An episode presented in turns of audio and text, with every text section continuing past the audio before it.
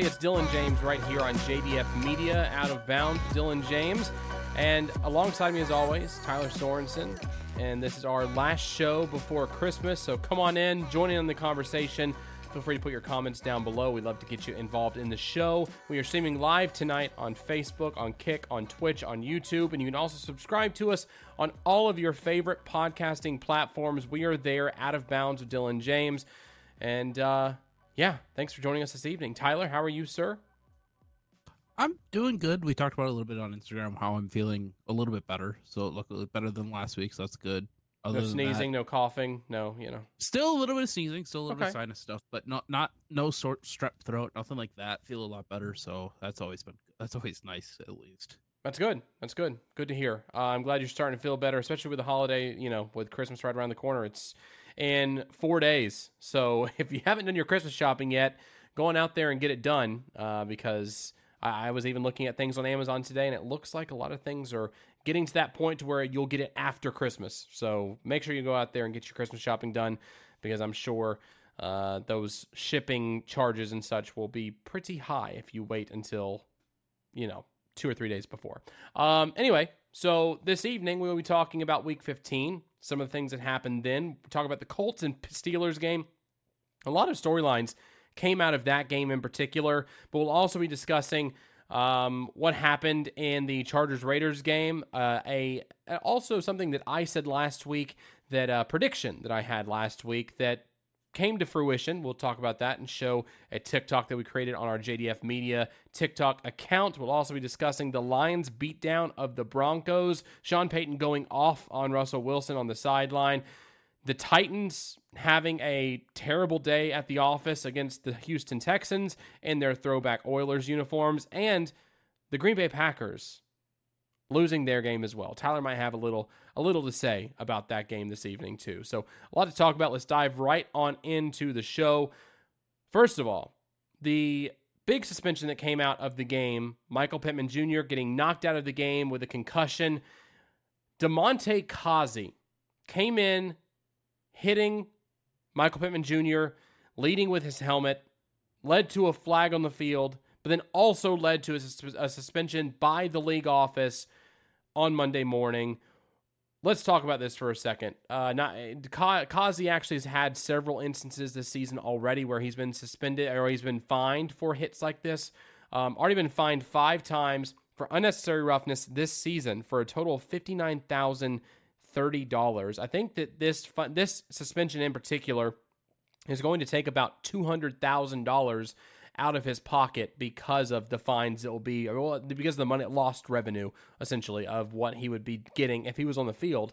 So, do you think it was a legal hit? Do you think it was a dirty hit? Do you think that it was right for the league office to suspend Kazee after that hit? Give us your thoughts on the whole situation. I think it was because obviously, like you said, he's been in this position before where he's been suspended multiple times. I think also this is it. I don't want to say it's like a dirty, dirty hit. It's definitely dirty, but it's like it's one of those hits where they're trying to get rid of it. It's especially with the whole sort of player safety sort of stuff that's been coming out. It's one of the hits that they've been trying to outlaw a lot. Dove with his head as Pittman was trying to go down and dive for the ball. You don't really need to do that anymore you can sort of just let them play it out. It's not like he had the ball and was sliding for it and you're trying to make a late decision. He never really had control of the ball. You see him start to dive. You don't really need to dive for it. Also with the targeting stuff, it could just been like a little bit later. I, I think it's he's deserved to be suspended for it. I think the rest of the game is very rough, but I think it's also one of those things too where it's like, hey, like this is you're not this hit is something that we're trying to get rid of in the league.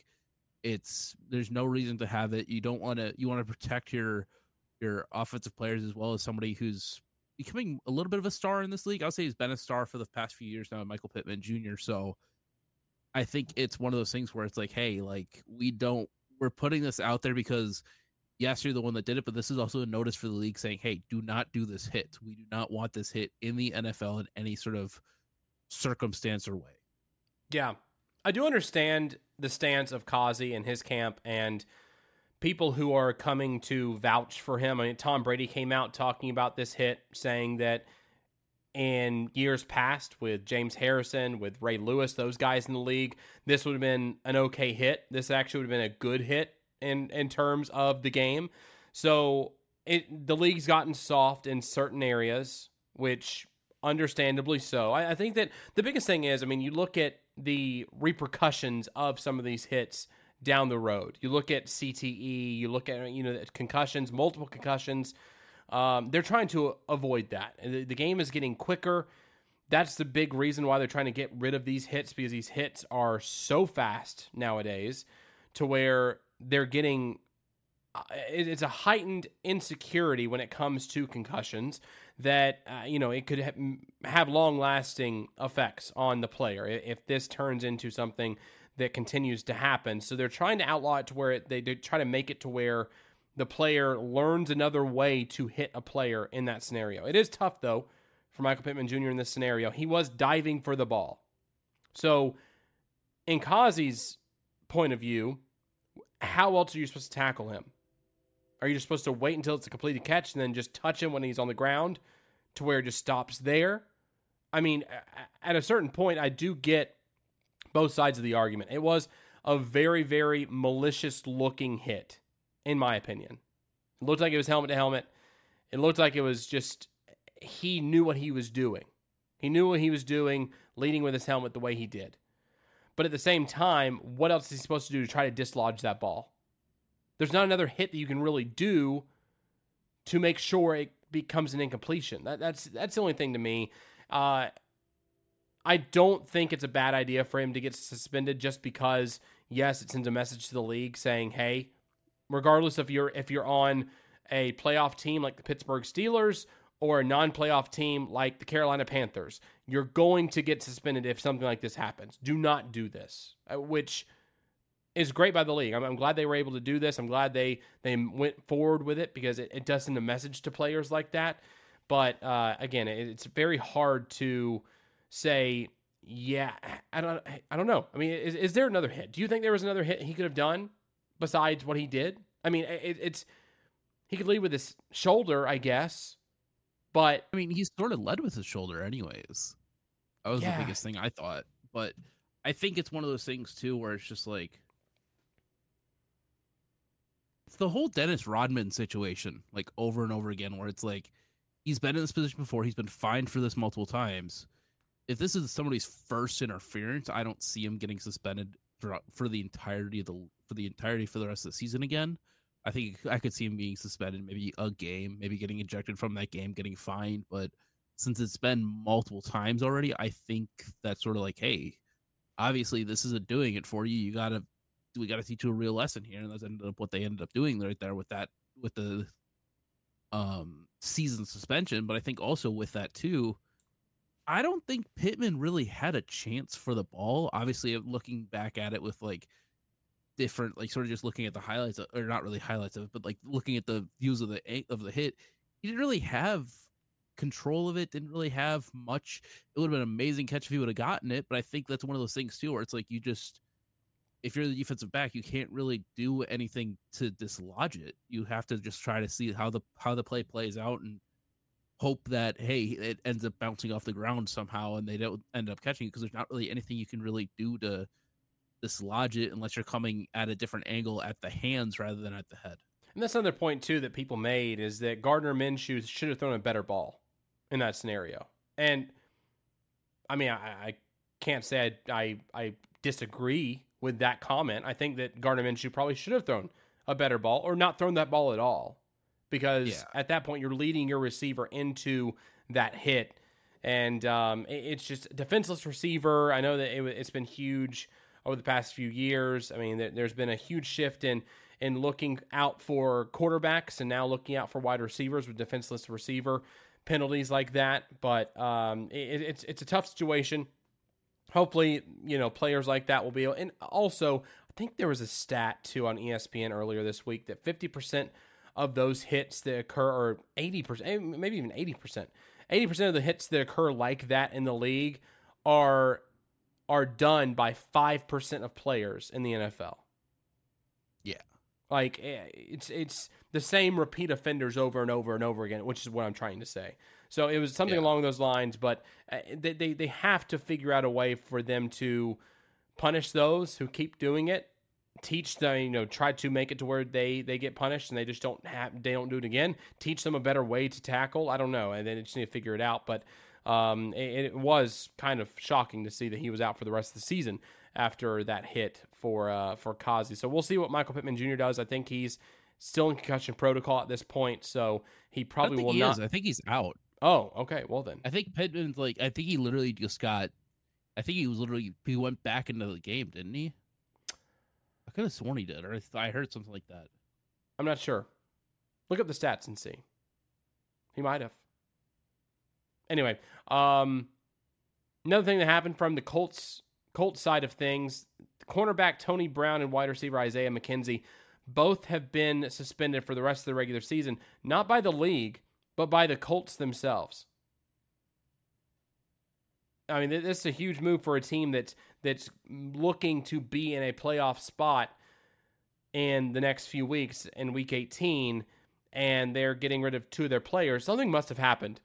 No word has come out yet as to what had happened. It was apparently conduct detrimental to the team but that's all they've said so far. No leaks have come out from the team about what this could be.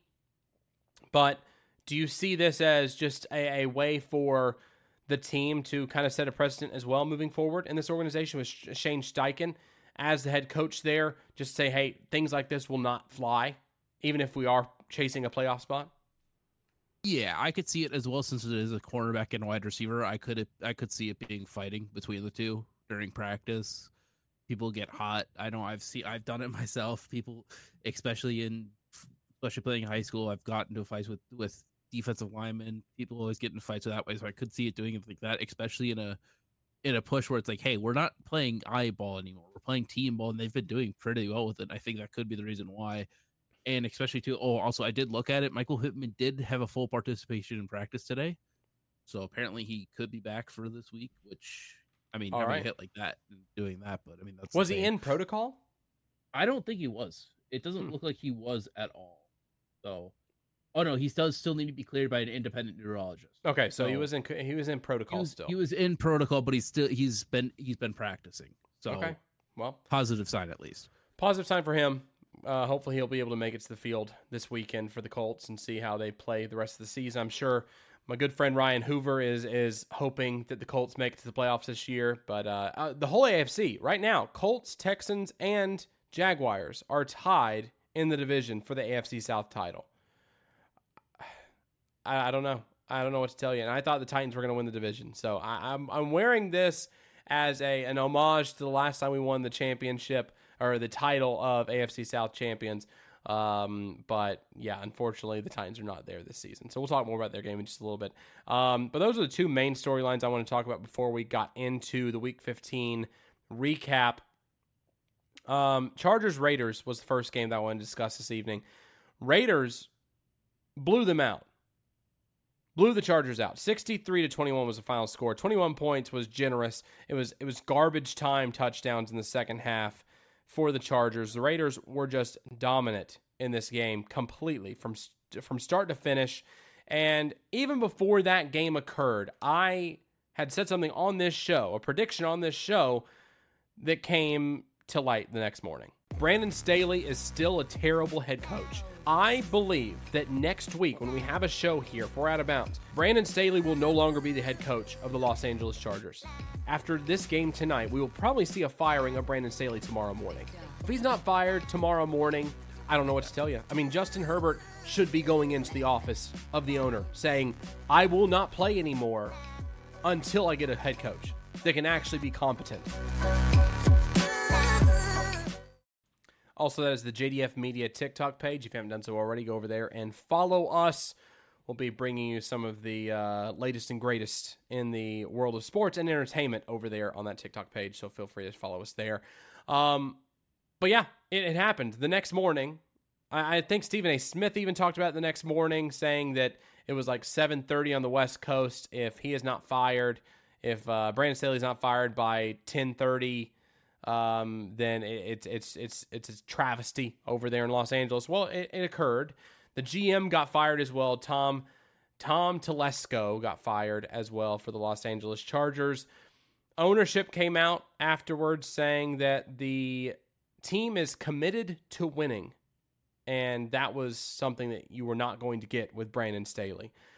What are your thoughts on the Brandon Staley firing? I, even before the blowout, we had talked about Brandon Staley potentially getting fired anyway.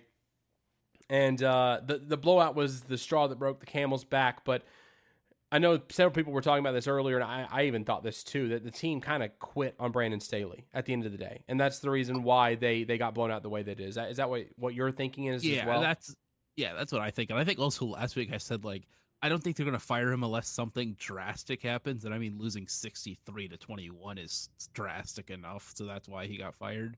I genuinely do think, though, still, if the Raiders, if the Chargers, A, didn't give up on him and B, didn't give up 63 points, I could still see Brandon Staley being the head coach for that team because it is very late in the season. But I mean, hey, might as well do it now rather than wait so long.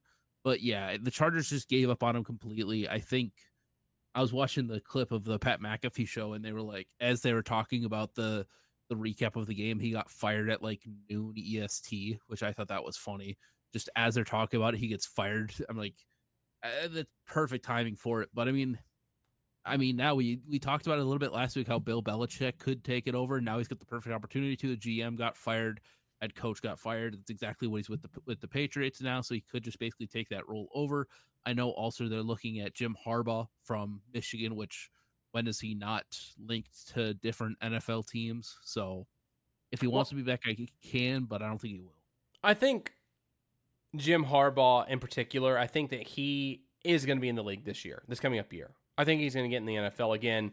I think there will be several jobs that are open that will interest him, that will intrigue him enough to get him out of Michigan, especially if they win the national championship. If they win the national championship, even if they lose the national championship and at least win this coming up game against, I think it's uh, I think it's Bama. I think Is they're it facing Bama? Bama and Washington's facing Texas. That's right. Yep, yep. Because Michigan's number one.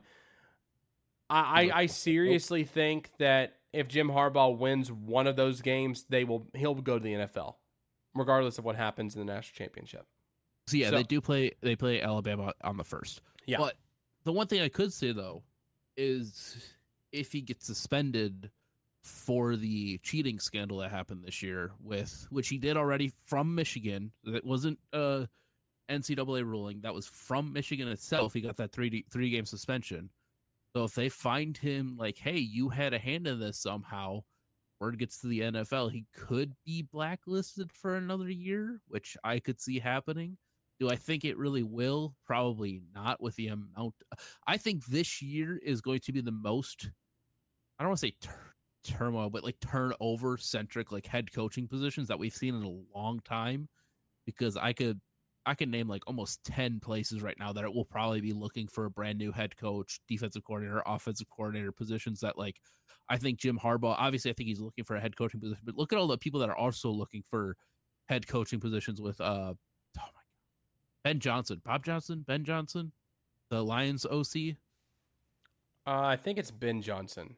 Ben Johnson. I, I believe I know so. I, something came out today where he was looking for like 15 mil a year to coach, which I'm like, I mean, hey, he's worth it, but I mean, like, I, if you're some of these teams where it's like, obviously, we saw some of these teams go for like one and done year coaches because of these different offensive coordinators giving up on it, but I could see, I could see people being like, hey, we want the new coaches, we don't want these old coaches, these older style coaches.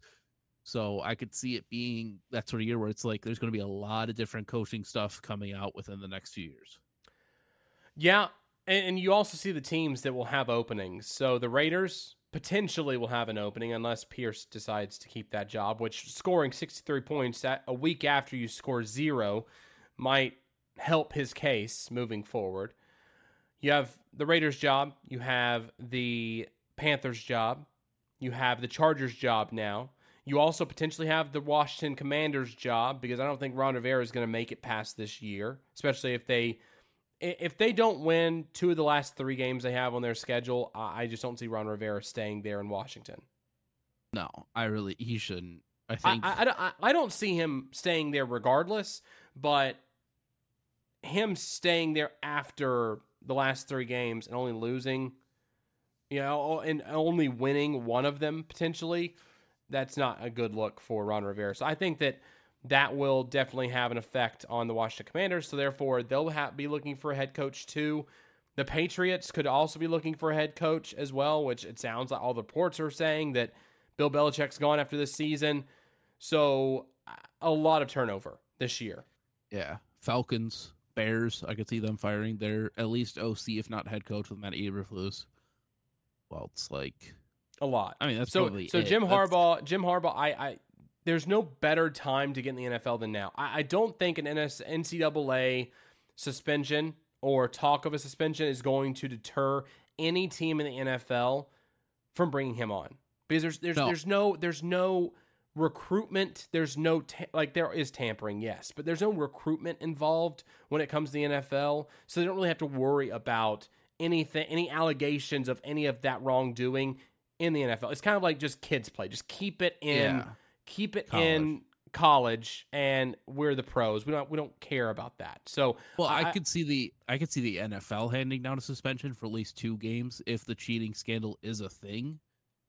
But again, that's that's if they want to put their nose into college football, which if they do, I feel like it will be frowned upon. I don't know if that's the right Yeah. like saying, but I think it'll be very weird if the NFL decides, "Hey, yes, you're going to get a job." Yes, say say he does decide I'm going to leave Michigan, I'm going to go to Carolina for some reason it would be weird if you does say, "Hey, the NCAA is suspending you. We're actually suspending you two games as well because of this, even though we haven't done any of our own independent uh, investigation stuff, which I think which they like to do, especially when it's something as sort of weird as that whole situation was and how it got found out and everything like that.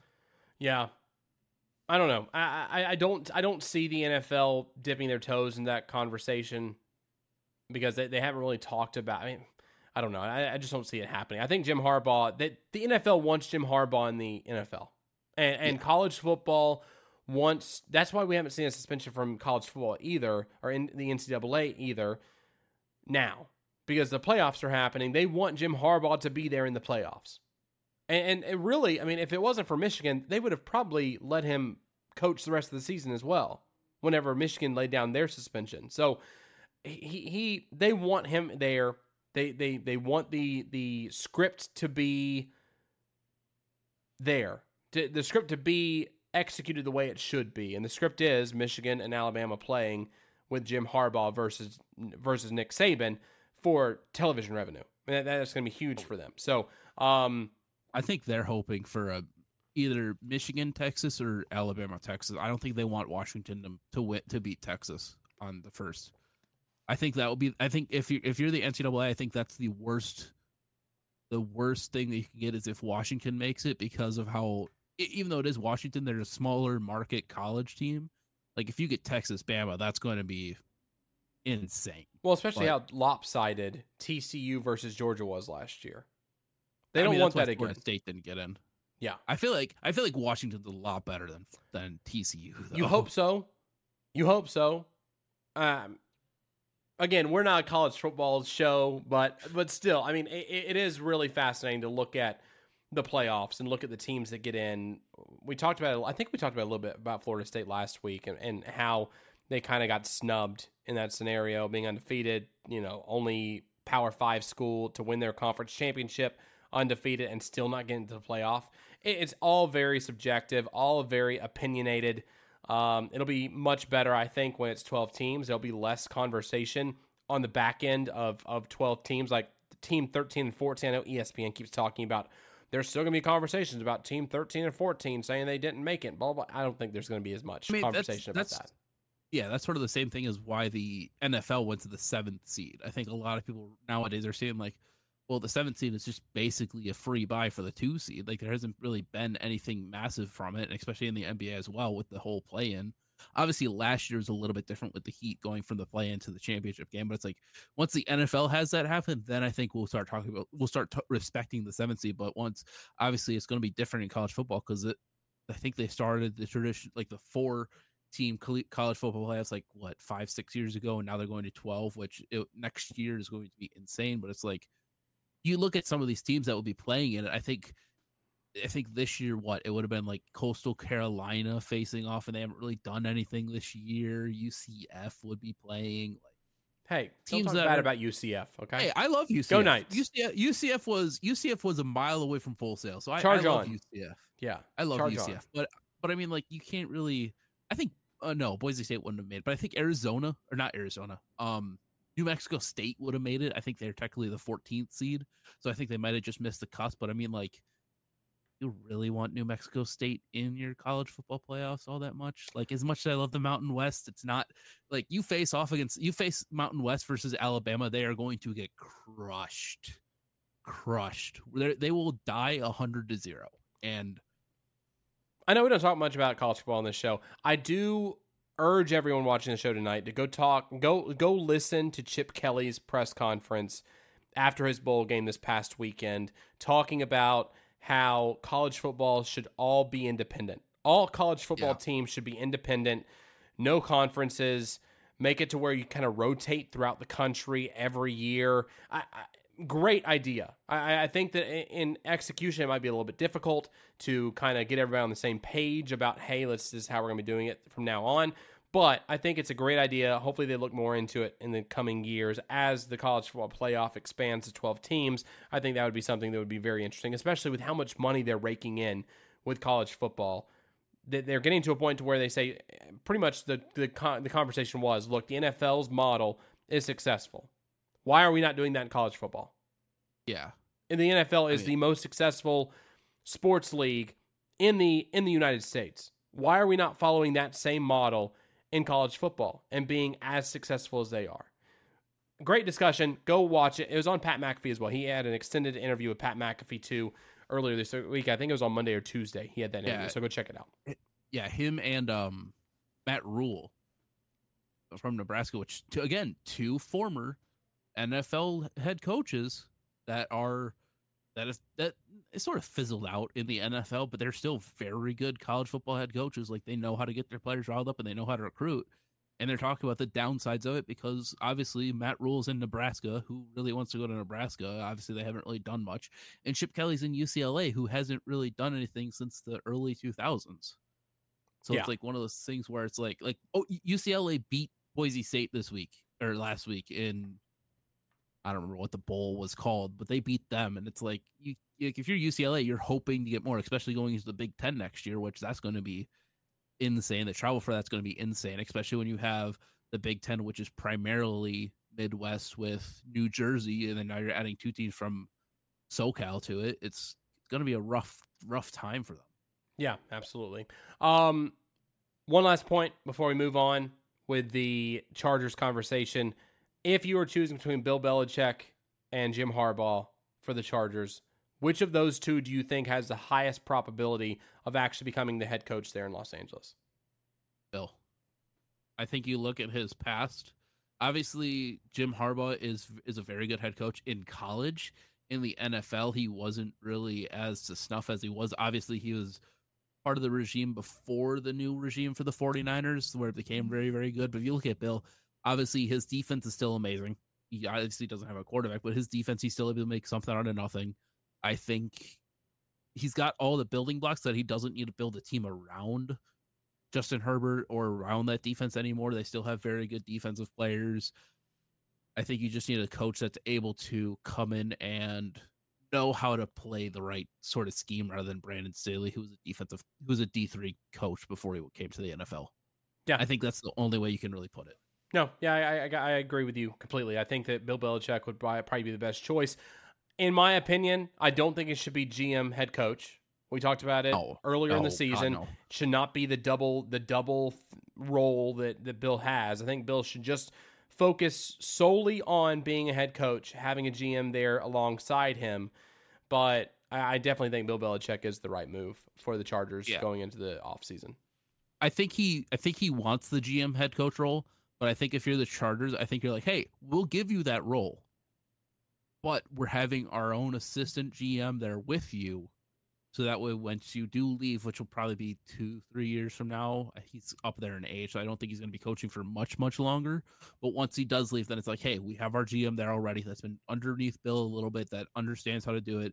And then we have our new head coach. I just, I feel bad for saying this because I love Kellen Moore and I love his what he did for the Boise for Boise State, but it's like I feel bad for him because obviously he turned down the head coach role because I think he understands like, hey, no matter what, he's not getting it.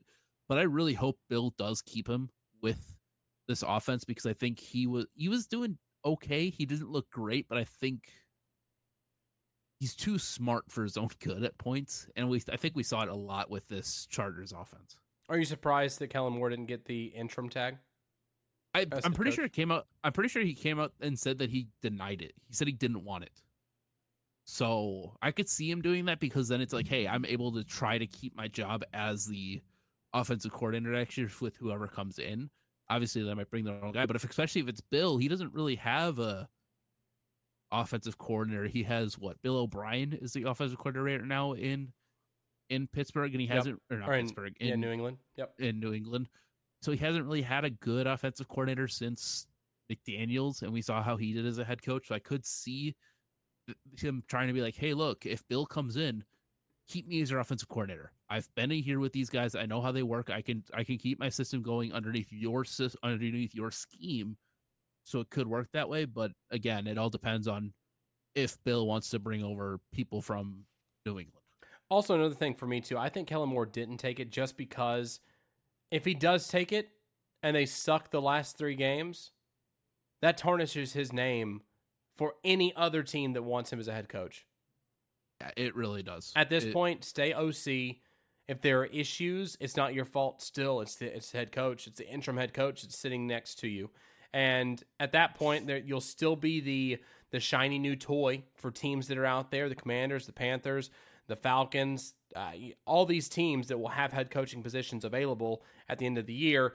You'll still be a suitor for those teams, and and Chargers as well. But I still think he's probably gonna be somewhere else next season if he's gonna be a head coach somewhere. So I, I think that's probably yeah. the best move in, on his part as well. Um, let's talk about the Broncos Lions. Lions came into this game kind of limping, had had struggled the past two games before this game. Came in though and just took the Broncos to the woodshed. 42 to 17 was the final score in this game. Russell Wilson didn't have a bad day. I think he was like 18 of 34. Didn't really have a bad day passing. But there was one sequence though that led to a, a, a field goal where they got into the red zone on second down. They were on the they got they ran from the eight yard I think it was the nine yard line to the one yard line. They said it was short of the of the of the end zone. I still suspect that he did get inside the end zone. That the runner did get the ball past the past the uh, the sticks there for the touchdown. However, they said it was a four a, a, third down at that point. Third down and one. They had another play that looked like it could be a potential touchdown as well. They said it was short of the the touchdown too. They did not review it because Russell Wilson got back to the line and and they just decided to go for a. They I think they uh they got a, a false start at that point. I think I think they had a false start and it led to fourth and six, and they decided to go for field goal instead. Sean Payton laid in to Russell Wilson on the sideline after the game, said that it, it's a conversation between me and Russell. You're not going to hear it. Um, I think he was probably just getting upset with him because he was saying, "Look, we could have waited a few seconds, and you could have seen. We could have looked at the replay a little bit more to see if there was a touchdown potential." I think he was talking more about the third down than he was the second down. In my opinion, the second down looked like it was a touchdown. The third down looked like it was it was a little short, but at, at the end of the day, it was very public. this lashing out uh, from Sean Payton, and Russell Wilson did not say anything.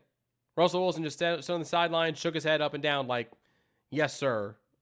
Like, just I, I guess just not no backbone. It didn't really seem like to me. Um, what were your thoughts on on this game? I mean, I honestly I didn't really watch it because I think this was the same time as the Packers game. So, but I mean, this is what this is what happens when you're not when Jared Goff isn't turning the ball over.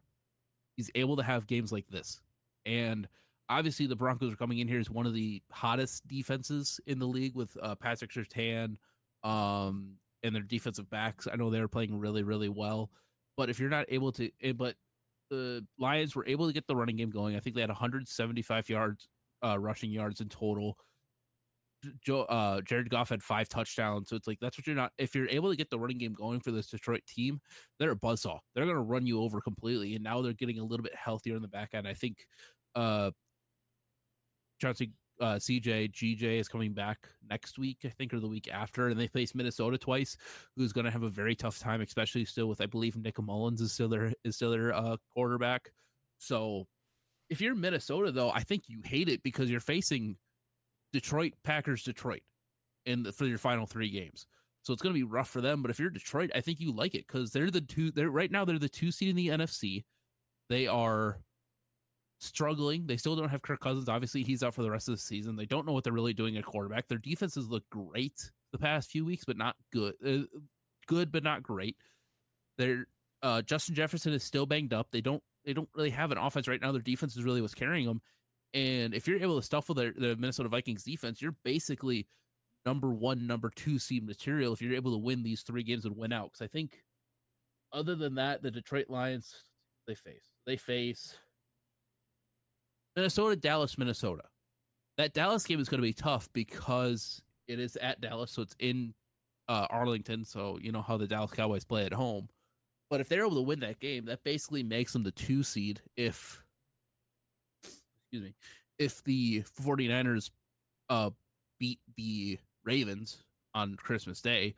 So if you're Lions, you're looking at this game and saying, hey, look, this is what we can do. This is what we need to do every game, especially coming out to close the season out get our first home playoff game in 25 plus years, almost 30 years now. So, but I think if you're Detroit, you're like, hey, look, this is what we need to do, especially on teams that are coming out hot. We need to do this no matter what.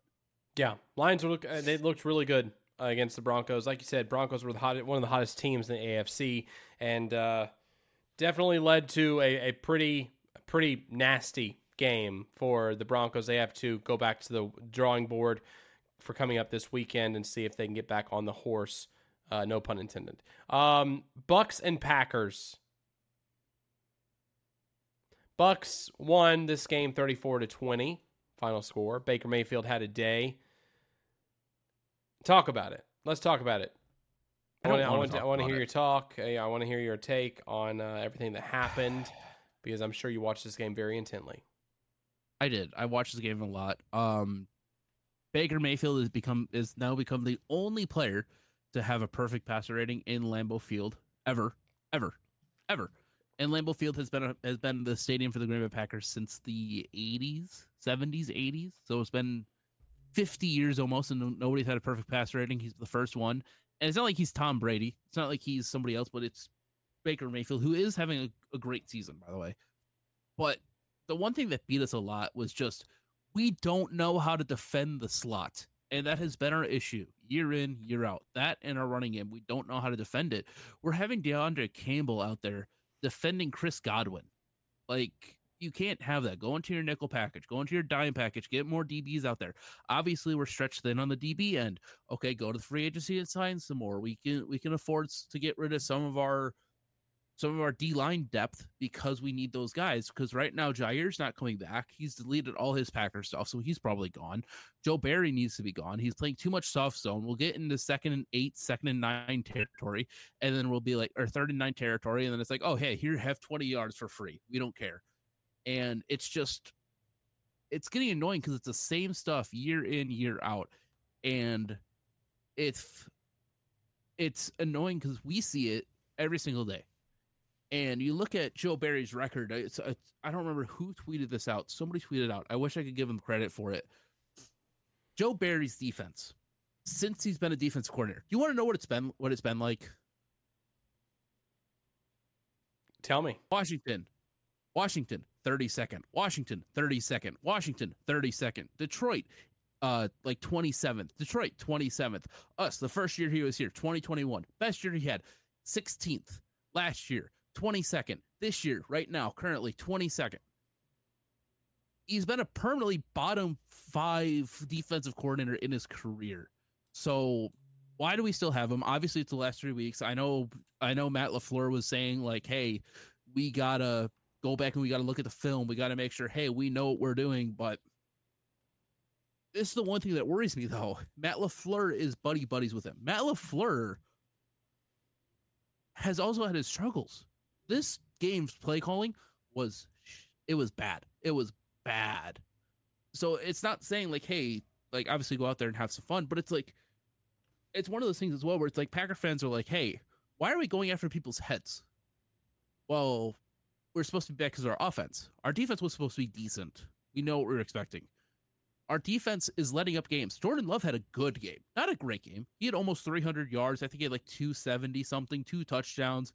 He, had, I think he had an interception. So not the best game, but he shouldn't have to put our offense shouldn't have to put up 40 points a game for us to win games.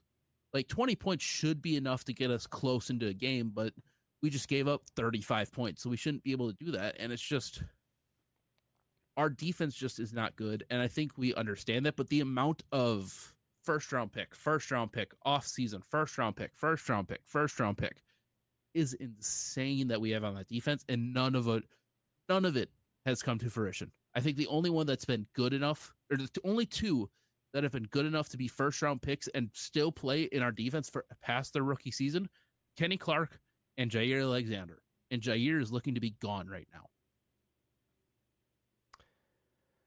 A lot going on. A lot going on. Sounds like the same story, different game for the Packers same this story, season. Different. Yeah, and here's the thing as well. I was talking about this with a couple of my buddies. If he's not fired, uh, what is it like Fire Monday or whatever it's called after the season comes Black out? Black Monday. Black Monday. He's not gonna. He's not gonna be fired this offseason. If he's not fired that Monday, he's not gonna be fired at all. That's tough. Well, fingers crossed it happens for you. Um, but it sounds and like I, th- I think the the ownership, aka the city of Green Bay, needs to have a conversation about about I mean, we had their a, coaching situation. We had a players only meeting today. I think. I think I, I think Matt LaFleur was in on it. Was in it because obviously he's the head coach. I think he was the one that called the meeting, but it was mainly him and all the players. And I think there, I think there's a reason that that came out because of that stuff. But I also remember too, because I was listening to 97.3, which is the Packers radio station. They're saying, hey, this is the first player we've that we have seen in a Packers uniform that's come out on social media because obviously the Packers are a very old fashioned way. Nothing comes out on social media, nothing gets leaked out, nothing like that. Obviously, we have our two practices that are to the public, but we don't you don't hear stuff leaking out of the Green Bay Packers facility. You don't hear any of that. This is the first time that a player has deleted every Packers thing off of social media. And it's Jaire Alexander, which is one of our best cornerbacks that we have had. And it's interesting because it's like, I'm hoping this starts the new wave of the Green Bay Packers mentality where it's like, hey, this isn't the 1990s. This isn't the 2000s. We don't have a Hall of Fame quarterback on our team anymore. We don't have a, a quarterback that's able to carry us to a Super Bowl obviously our defense those years were good, but it's like Rodgers carried us to the playoffs the last four years. Like the only year he didn't was last year because he was banged up and we didn't have a team around him. Yeah, like, we don't have a quarterback that can do that this year. We need to rely on our defense, and our defense can't do that anymore. Yeah. Well, we'll see what happens in the offseason for Green Bay. Hopefully, it's uh, b- brighter skies and greener pastures after this season I mean, for the Green Bay Packers. Honestly, for I hope sake. we miss the playoffs. I just well, hope we, I honestly I hope we miss the playoffs. No, this is this is an honest thing. I hope we miss the playoffs. Get that higher draft capital. Tra- cap cap capital. Draft pick, yeah. Hmm. Draft pick. Yeah. And I don't want it to use it on the defense because I know we're going to use it on the defense. Get an offensive line help. That's what. That's another thing we need is offensive line help. We need another running back. I love AJ Dillon. I love him to death. He cannot be our backup running back right now. He's yeah. regressed to complete hell. Aaron Jones still looks amazing, but we don't use him. Like well, he's been off, just, off and on the field as well this season with injuries. I yeah, true. But I mean, this past this last week, I know I'm going on a very long rant, and we have Peepers picks but, after this, so we have to we have to go. We quickly, do, but yes. So sorry, but he had 45, I think 45 or 47 yards in our first drive. He ended the game with 50, I think 50 or 57. So why he did very good first drive? Why aren't we utilizing him? Obviously, we ha- obviously we had him uh, Kenyan Drake and PT Cruiser on the field. But why are why is PT Cruiser in the game? I love PT Cruiser. He's our practice squad guy. He's been he's been on the Packers off and on for the past three. His name is years. PT Cruiser.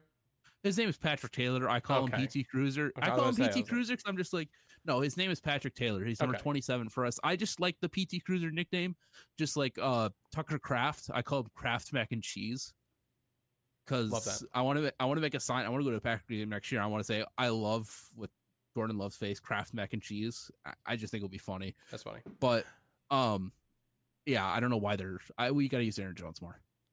Uh, last point before we get over to Alex. Uh, Jets, Dolphins. Dolphins won thirty to zero in this game. Uh, Zach Wilson was on the on the ground the entire game, pretty much. Um, actually, got held out of the game. Said he had a head injury. Was not a concussion. He just told the trainers, "I have a head, head injury. Can't go back in the game." Which I wouldn't have either with with the beating he was receiving all game against the Dolphins. Dolphins got back on the horse, and Aaron Rodgers is active now. He got activated to the 53 man roster. They dropped their fullback to give him a spot on the roster. It sounds like it's just going to be for practice reps. Aaron was on Pat McAfee's show on Tuesday, I believe, saying that he's not fully healthy. He's not 100%. He's not going to go back out there w- unless he's 100%. Um, but we might see Aaron Rodgers before the end of the season, potentially, but they're already eliminated from the playoffs. So um, Yeah. get, get that pipe dream out, out of your mind. Um, Garrett Wilson said this season was a waste.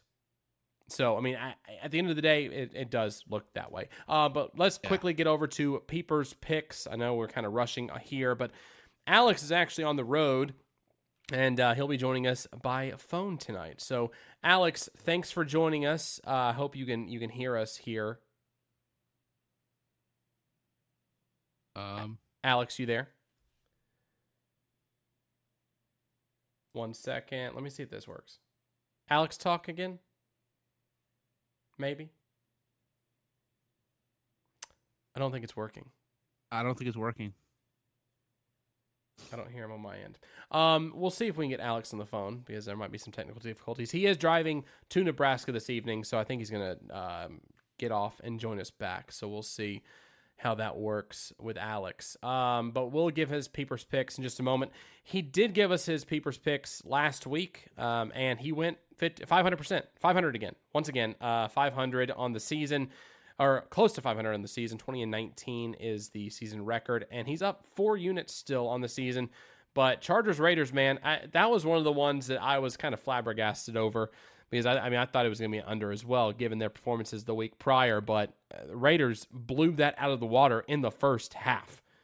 So uh, not a good look by by Alex there for Peepers picks, but all in all, uh, 2019 on the season still very pretty good, pretty good. Uh, I think he's kind of up there with the average sports capper, I guess you can you can say in the biz. Um, also, speaking of of bets, we did the OOB parlay last week, and we did not hit the OOB parlay last week. None of the legs hit on the OOB parlay last week.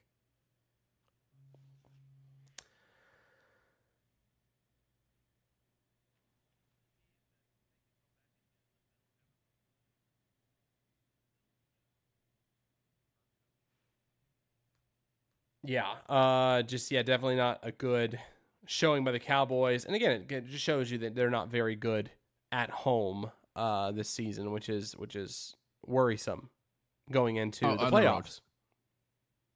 On the road, you said at home. Oh, the I'm road. sorry, on the road. Compared to at home, they're they're very very bad on the road. So, um, one second, Alex is texting me here. Okay. Um. So, yeah, not loo- not looking very hot outside of Jerry World this season for the Dallas Cowboys. Uh, Do, do you do you see them making it in the playoffs and then actually winning multiple games in the playoffs? Or are they just going to do another one and done this season? I think it's going to be another one and done. Oh. It looks like we have Alex, and so we're going to go back to Peepers Picks. Alex, thanks for joining us on the road to Nebraska this evening. How are you? Yes. One second. No, no, you hear him. I do not. So let me see if oh, I can I get hear him. him. One second here, Alex. Let me see if this works. Alex, can you hear us now?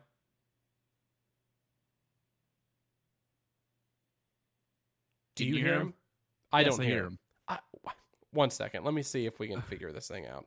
Um, Technical I, I, I always love live live television, uh, live streaming. I guess you could live say. broadcast. live broadcast. It's always so great to see. And um, I'm copying the link. Let me see. Uh, let's try this one more time. Actually, you know what might be the case? Even muted. No. Hmm. Keep trying to talk, Alex, for me. Hey, hey. I hear you now. I hear you now. Yes. back. It might have been because the volume was really Oh, low beautiful. compared to uh, on your phone. It's going to be a little bit louder than what it usually is on your laptop. Anyway, let's not get into that. Alex, how's the drive to Nebraska so far?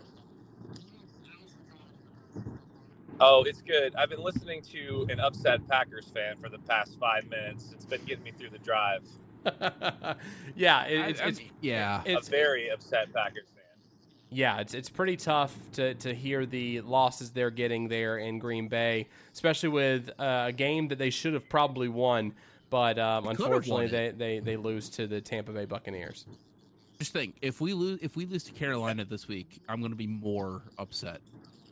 Yeah, absolutely. Um, and Oh, also I will be upset too. Yes. And, I, I, is Ange watching the show as well? Can you tell her to turn on the volume potentially? Or you, you might need to turn on down the volume on your phone potentially. I'm not sure. It sounds like there's echo in my in my headphones. Anyway, while you're working on that, um, we did talk about your picks from last week in Week 15, and you are 500 on the season. Um, in uh, uh, no, I'm 500 this past week with your picks, and the season you're 20 and 19 is your season record. Um, so you're doing pretty well. 2019 is actually still a pretty good feat for your picks for the uh, Peepers picks, and hopefully we'll be able to add to that this week with your picks for Week 16. Yeah, hoping so. You're gonna get feedback because I don't have my headphones; they're not working. Part of the audio issues. So Got it. No problem at all. No problem. okay, yeah. So should we tag them and bag them this week and go five and zero, six and zero since we got that bonus Saturday game? Six and zero, and I don't have a graphic for you this week, but uh, we'll be able to hear all your picks through your audio. So uh, fire away with Week 16 picks for Peepers picks. Okay, I'm gonna try my best since I'm on my phone. I can't refer back to the six that I picked. So you know, here we go. All right, so I can't forget Thursday night football. It's literally happening in three minutes. Uh, okay, we're gonna take the Rams tonight. Hot team. They're five and zero ATS the last like five games, so that's a solid number to to look at. We're also playing a New Orleans team that I think is regressing. Haven't really seen anything solid on them on offense, but um, I like the Rams at home. Give me minus four. Should be a a quick tag them and bag them. Um, moving on to the bonus games we get on Saturday. Uh, there's two two options there. We got the, the Steelers game against the um, against the Bengals, and then the Bills and Chargers. I'm looking at the looking at the old Bengals Steelers game. I'm looking for a bounce back by the Steelers. I'm taking the Steelers plus three. Uh, they're playing at home. Jake Browning is, uh, I think, he's been doing really well. Squeaked it out last week. However, I think um, they're gonna the Steelers are gonna run the ball a lot. They're gonna drain the clock. I think Mason Rudolph is, isn't he starting this week? Is Yeah, so I, I don't know. They're not going to trust him a whole lot. So put the ball on the ground, let him run it. Steelers defense should finally show up, um, put pressure on Jake Browning like we thought Minnesota was going to do last week. And I'll take the Steelers plus three there. Um, so going to Sunday, uh, a couple of options for the noon slate, but um, I'm going to take, I'm trying to remember what I took for the noon slate. Um, Dillon, do you mind going into the, the, the tracker? Just pull it up fast. Let me know. I think I took. Um, uh, Let me look here and see. It looks like you have Packers minus four. Oh yeah, I took a comeback game. Should be this shouldn't be hard, right, Tylor? This should be should be easy. I hope so, but we have we're facing Bryce Young, who's a mobile quarterback, and our track record versus mobile quarterbacks is not good, especially dating back to Colin Kaepernick when he rushed all over us for over 100, almost 200 yards. So Yeah, but Bryce Young is pretty much one of the factory workers in Willy Wonka. I mean, he, he, I would. I I'm gonna go though with the Packers bounce back. You know, the the under the over under on it is surprisingly really low. It's like 36, which you know that obviously I mean they're I don't I know the Panthers don't put up a lot of points and sure the Packers did last week or I think they I don't remember how many they put up last week. I know the Bucks put up 20. We put up 20 but, last week, but I think the week before is what you're talking about where we put up like I think we put up like yeah. almost 40. Yeah. Well, the line's low, so they're expecting a low scoring game, but I don't know. I think the Packers can easily come out of this one with the win. The Panthers won one. That means they have to lose the next three. I think that's kind of how it goes with them. Or in the case, you know, at the beginning of the season, win one and lose the next like 15. So, um, all right. And then moving on to the four o'clock slate, four Eastern slate. Uh, there's a really good one. I think it's the lock of the week. It's the Bucks and the Jags we looked at last week when the Bucks went into Lambeau, showed that they could put up 40 points. I think you're going to see the same thing against a struggling Jags defense. And I think the positive here for the over is that the Jags are not going to score just one touchdown this week. They're going to come back. I think Trevor Lawrence will play. He'll be fine. They'll at least be able to put up, you know, two touchdowns, and then the Bucks can cover the rest, assuming the Bucks win. But um, I think that's going to be a high-scoring game. The line's only 41 and a half. So I took it over 41 and a half. I think that's um, I think that's pretty solid. Uh, so give me that. And then moving on finally to the Sunday night game, Broncos and uh, Patriots. That game is going to be low scoring. I think you're going to see the defense come out.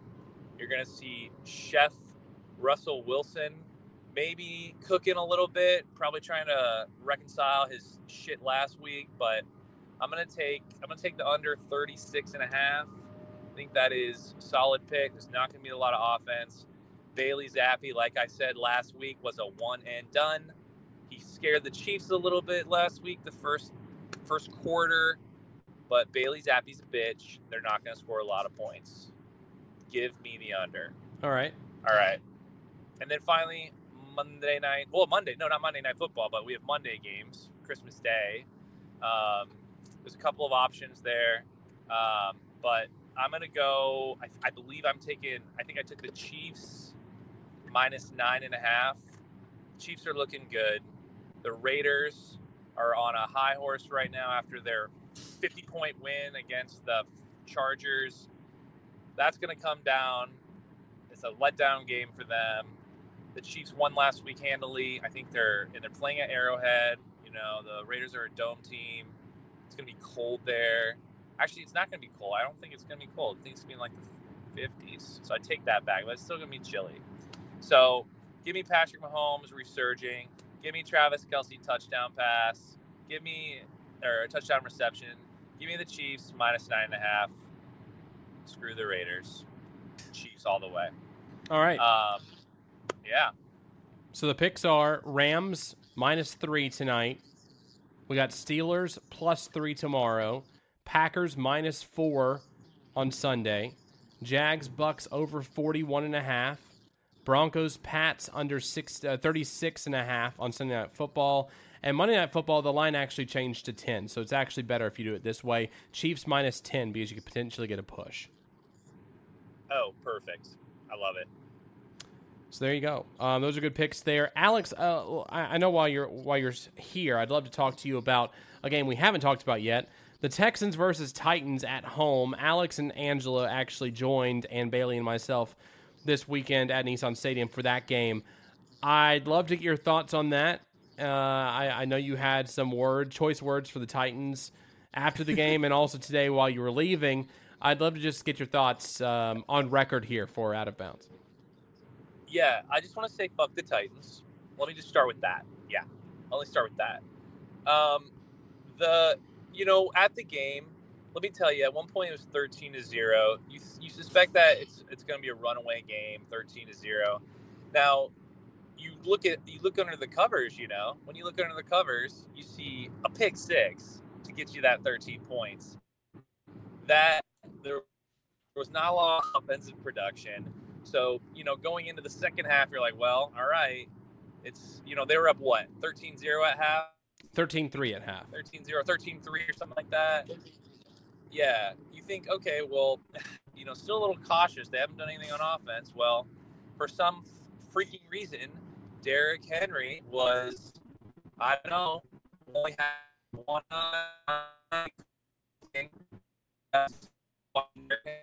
He's getting a little robotic. Domo arigato. Very robotic.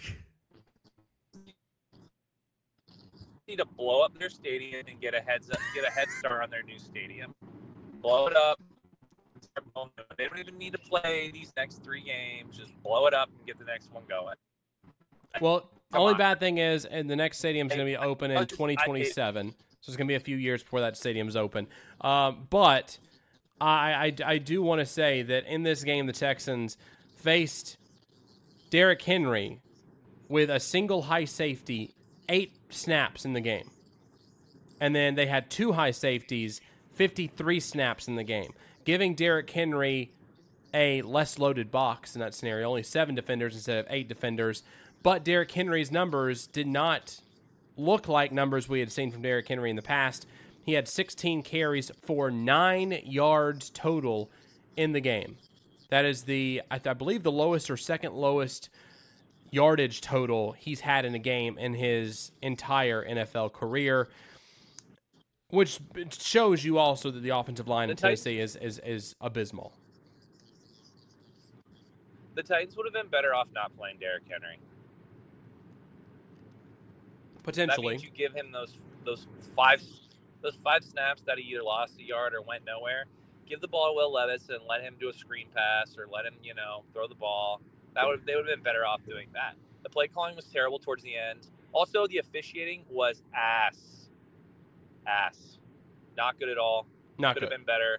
The offensive PI at the end kind of screwed the Titans over. Put the put the Texans into the red zone or gave them a red zone opportunity. So it was, it was crap. It was crap. Definitely didn't help the old the chef in the kitchen. That's for sure. Absolutely. Um, it was bad for both of us on Sunday for the Titans. But Angela is chiming in in the chat. She is sitting next to you there in the car. Um, Chef Russ, hopefully continues to cook a good game. Also, let's go Chiefs and abysmal. Speaking about the Titans O line is being nice, um, but it was still fun to have you guys at the game uh, to see the Titans play at least. And they were in their ba- they were in their Oilers uniform, so you got to see the throwback jerseys one last time before we figure out if uh, they actually bring them back moving forward. Hopefully they do. And Angela said she had the best time. Uh, thank you for the great time. So you're welcome, Angela. I'm, I'm glad you guys were able to come.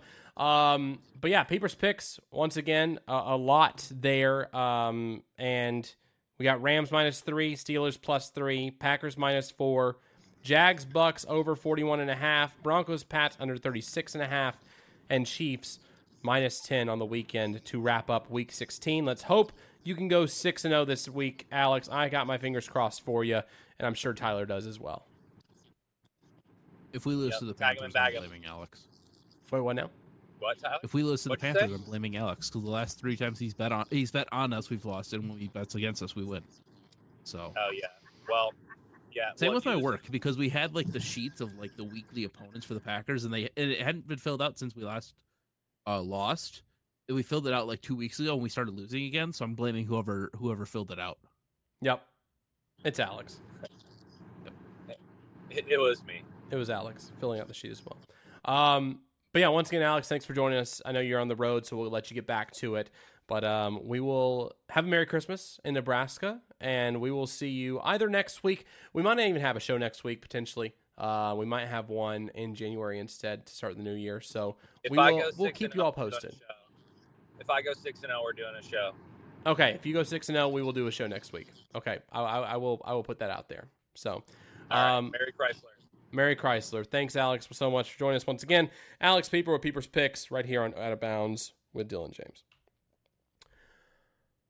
All right. I think that's it. That's all I had to say this evening about the NFL I got two slate. quick things for you, really fast though. Sure, sure, absolutely. So number one, obviously, we just talked about with the Titans. Do you think Derrick Henry will return back and be in a Titans uniform next year? He's a UFA. There's two scenarios. I well, three scenarios I see.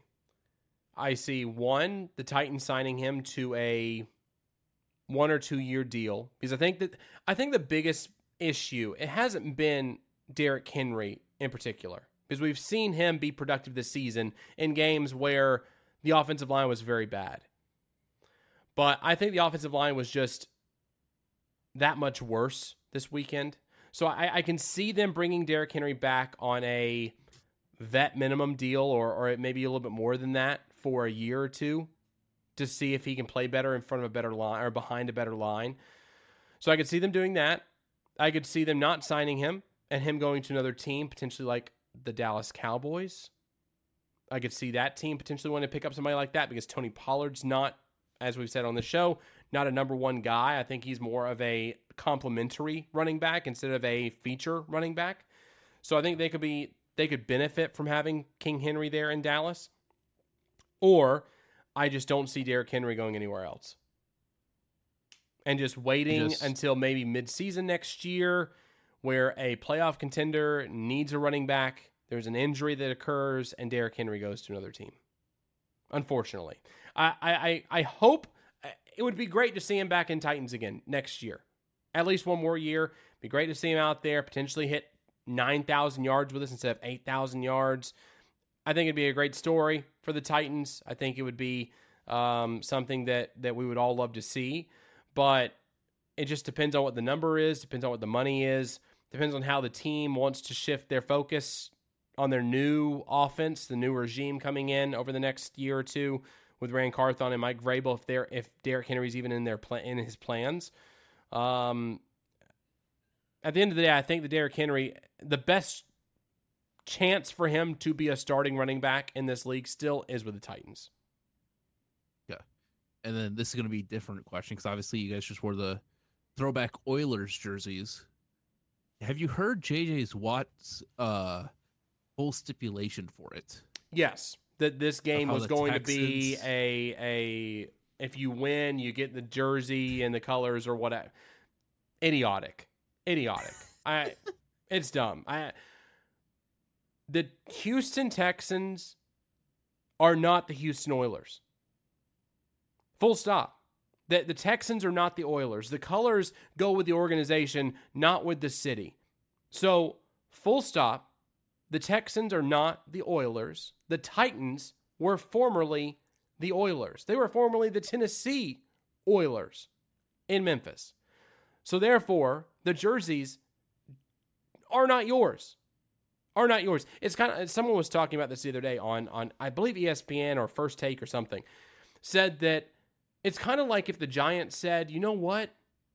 Jets, we want your jerseys because you're New York, we're New York. We want your jerseys." It doesn't work that way. It's the organization. It's a different, completely different team. If you wanted those jerseys, guess what you should have done?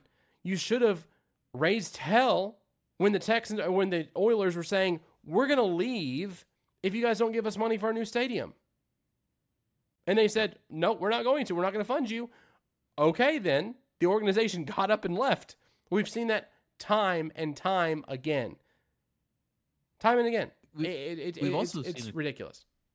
Yeah, we've also seen it too, especially with like Cleveland and uh, Seattle for NBA, where they've left and then the team that came back became the Cleveland Browns. Like, because I think the Cleveland Browns are technically the Baltimore Ravens right now. I think that's technically what their team is now. And then the Cleveland Browns came back tech- technically, but it's a new regime. So if Houston, if they wanted to keep the Oilers tradition, they would have named themselves the Houston Oilers, not the Houston Texans. But yep. I just wanted to get your opinion on it and see if see what it's just you uh, thought about it. The argument on their end, on their side, is idiotic. Plain and simple. It's it's the same organization. The Houston Oilers, Houston Texans. Now, the Redskins, were they the, not the Washington football team? Were they not the Washington Commanders? So it's not like they're saying, "Oh, we have to change our our our, our jersey colors and all this stuff now because we're a different name." No, they have the same colors and everything. The, the, the history of the Commanders is the history of the Washington Redskins. Same thing, same team.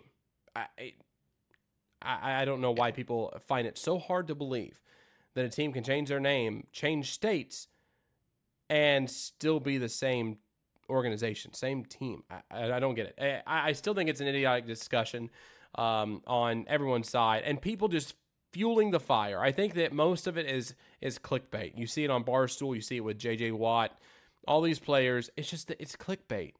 They want you to strike a, a, a discussion up about this whole scenario that is never going to change. the, the, Houston yeah, Oilers colors will always be the Tennessee Titans colors. It's a part of their legacy. Yeah, unless you were the Houston Texans and when you got the new got the new team again, you named yourself the Houston Oilers. Yeah, that would be the only reason that you would get the colors back. Because that's exactly like how the NBA is. I think they're thinking about going doing an expansion. I think they're thinking of putting a team back in Seattle with the Supersonics, giving them the same Supersonics sort of history. But hey, it's a different team. It's a different regime because they're technically the Seattle Sea Supersonics are the Oklahoma City Thunder. Mm-hmm. So it's like you got to look at that way and be like, hey, look, yes, we're a new team, but we're still under the same different. We're we're the same team, but it's a different regime now. So I think if they would have done that, I think it would have been interesting. But I think now it's it's too late, especially since they've been what a team since 91, 92, I think. No, Kevin Durant got drafted Oh, I, am thinking. I'm thinking Houston Texans. Houston yeah. Texans. Oh, Houston Texans. Yeah, no, they Houston they, Texans was like 90s, 97, 98. 97, 98. Because mm-hmm. I know, yeah, I know, I know. OKC, OKC was uh 2004, mm. 2003, 2000, or no. When did? Oh my God, this is gonna drive me insane. When did? Yes, but same thing though with, with the yeah. Supersonics and, and the the Oklahoma City Thunder. Yeah, when did Seattle leave? I think it was. It had to have been early to. Oh seven oh eight. Oh okay. Seven oh eight. That's a hmm. lot more recent than I thought, but that's like that's still before I started watching basketball. Yeah, yeah. I started watching it like 2017, which or 2015. Yeah. Well, anyway, uh, once again, thanks for watching this week, guys. Feel free to subscribe to us on Facebook, on Kick, on Twitter, on Twitch, on YouTube. Uh, follow us there. Also, subscribe to our podcast on all your major podcasting platforms. We'd love to have you guys interacting with our content there. Merry Christmas to all of you. If we don't see you before then, Happy New Year as well. Because we might not have a show next week unless Alex goes 6 0 on the Peepers picks. We're not doing a show next week. I'll just put it out there. Already. I'm going. I'm going to forget somehow, and That's I'm going to message you and be like, "Hey." We'll discuss that. Um, but we won't do a show unless we go six 0 on Peepers picks, which with the track record we've seen so far, if probably if history repeats itself, we probably won't get to that six and zero. Oh. But who knows? Maybe, maybe, this week, maybe this week is is the difference maker. Maybe that Green Bay Packers oh. minus four might be the deciding factor. If he goes six and zero, could he run the show? Or if Don't he goes zero oh and six, does he run the show? Don't push it. Don't push it. We'll, we'll we'll discuss more about that and see what the logistics are of an Alex Pieper led out of bounds show at another point in time. But once again, thanks so much for watching, guys. We will talk to you next year, right here, most likely, right here on Out of Bounds JDF Media.